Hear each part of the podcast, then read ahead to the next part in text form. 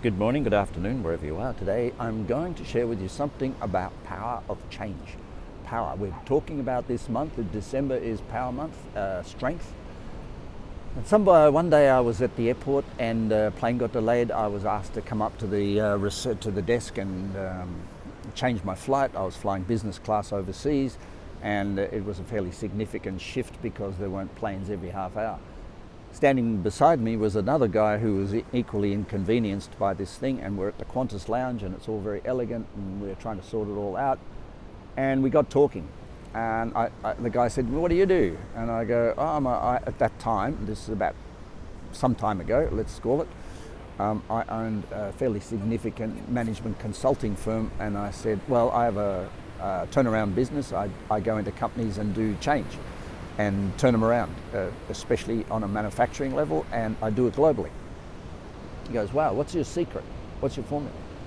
So I said, Well, it's really easy for my formula to, be explained. Uh, I said, There's three things that need to change every time you change anything, and that's body, mind, spirit in a human being, or strategy, structure, culture in a business, which is the body, mind, spirit of a business. And I said, uh, typically change agents can change one, they change the strategy, then they start changing the structure, and then they start trying to work on the bloody culture, which takes years and years to do. And then finally, they get uh, uh, the culture change, which in which time the strategy is now wrong. So, getting strategy, structure, culture changed all at once is my secret to success. And I've done it many times. Body, mind, spirit. Done it many times. He said, well, I, am funny enough. I'm in the same industry. Uh, I'm, I, but except the only big difference is I buy the businesses that I turn around. And I said, wow. So what's your three keys to success?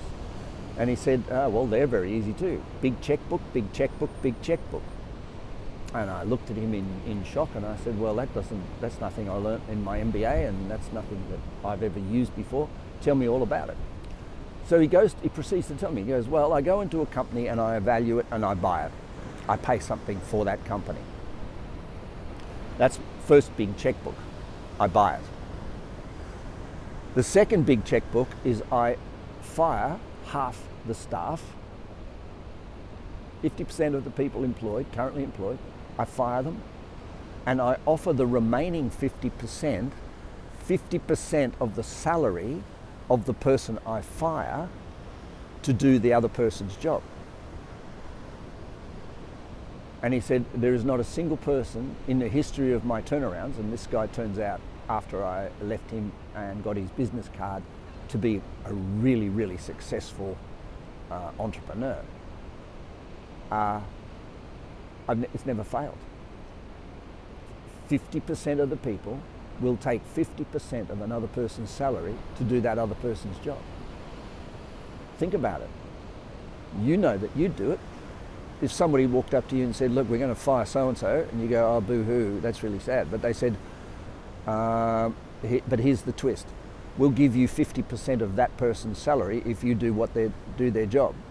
Interested? And you snap your fingers and go, Good on you, fire them now, do it you know you can.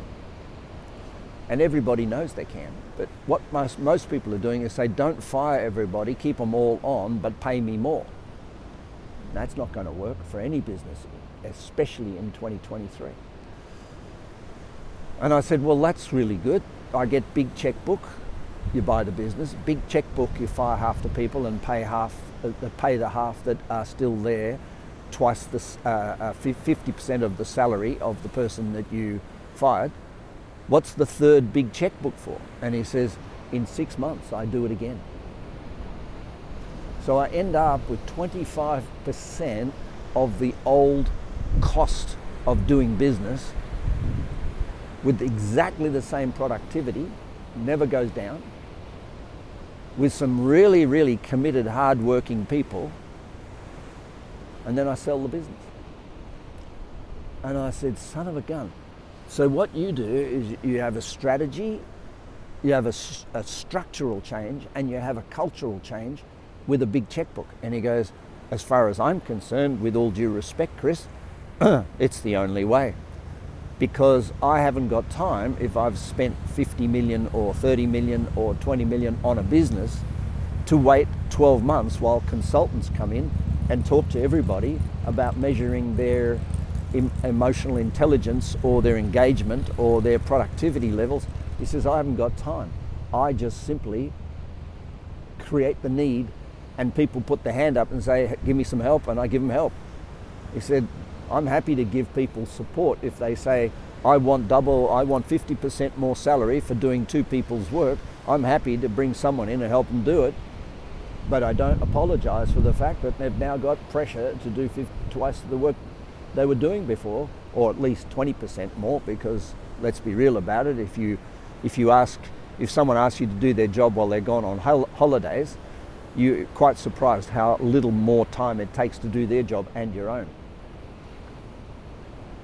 It's really unfortunate because it ended up tarnishing me a little bit because I would go to a company and I'd say, Well, hello everyone, uh, I'm Chris, I've got a consulting company. We've been brought in to turn around the business, make it world competitive in its manufacturing. Uh, we've got you all in this room, there's 30 of you being handpicked from the business, all the way from the factory floor, all the way up to the CEO and the board. Uh, welcome to this event, which we'd hold out on some uh, bush location. We're going to go from strategy all the way through to culture. We're going to analyze the business, rebuild it, and put it all back together again in three days. And I said, but, and this is where it got all tarnished, and where I felt, I feel, I felt the greatest level of um, compassion. I said, but 50% of you in this room will not be here in 12 months' time. And I said, because what we're about to do is make a change in the strategy, structure, and the culture. And anybody in this room who puts their foot on the brake and says, I don't want to, I, I, I want to resist that change. I want to do it different. I don't want to be part of this thing. I don't like the change. It doesn't feel good. It's stressful, this change. That person will not have a job the momentum of the shift that we're about to make and the intensity of the shift we're about to make will leave people behind. And I will not sabotage the process by having everybody wait for that person to like the change or, or get a grip on the change or feel good about the change.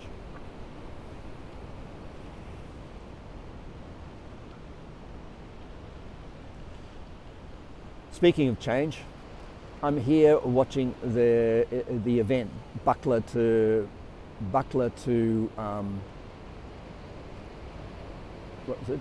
Buckler to Bergs. And I'm watching a chain of swimmers. There'd be 30 or 40 swimmers who are coming second or third in the in the swim, being led by someone because everyone swims on each other's toes. And the first person has mislined the buoy so 30 people are swimming at 45 degrees to the next buoy because they're all following like sheep the first person. They're following their feet, trying to get a free ride. And so they've actually now, they've just been uh, uh, uh stopped by the marshal who's redirected them towards the right buoy. And they've just swum probably 40 meters more than they really need to. Isn't that interesting how people, what I was just talking about, about people in a business when there's change, 50% of the people will go, oh yeah, good idea, but I don't like it, and therefore I'm not going to uh, engage in it. I'm going to resist. I'm going to take it all personally. I'm going to take it all, I'm going to take your aggression to move the business to a different place. I'm going to take that as being an assault because I didn't used to do it. It never was like that. It never used to be like that. It was different before. I liked the company the way it was. I'm losing all my friends in the business. When you hear a person saying that, you know there's a person with their foot on the brake to an organic change that's taking place rapidly within a business. When I saw that, when I was consulting, when I was doing these turnarounds, heading up these projects, I gave that person about I gave that person a, a heads up meeting. I brought in HR and said, you got your foot on the brake, take it off, or get off. And so it would inevitably be that 50% of the people in the room who were given uh, the chance to volunteer for change resisted it.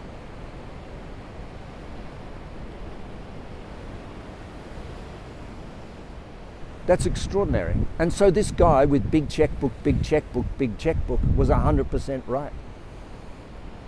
Offer everybody, fire half the people, and offer the people who are left a 50%, 50% salary increase to take 50% uh, of the person's salary who they're taking over increase to do their job. Now, if it were me and someone said, Chris, uh, uh, you, you, you're currently on this much money, I'll give you 50% of Fred's salary, who's your best friend in the world, to do their job. And that 50% of their salary to do their job was really easy money because their job was 50% bluff anyway. I, I would take it without a blink. My loyalty to my friend or my loyalty to the colleague at work would be second to my loyalty to myself and my family and my wealth and my future, my career. It's a really interesting thing for you to think about today if you run a business. This is Chris. Bye for now.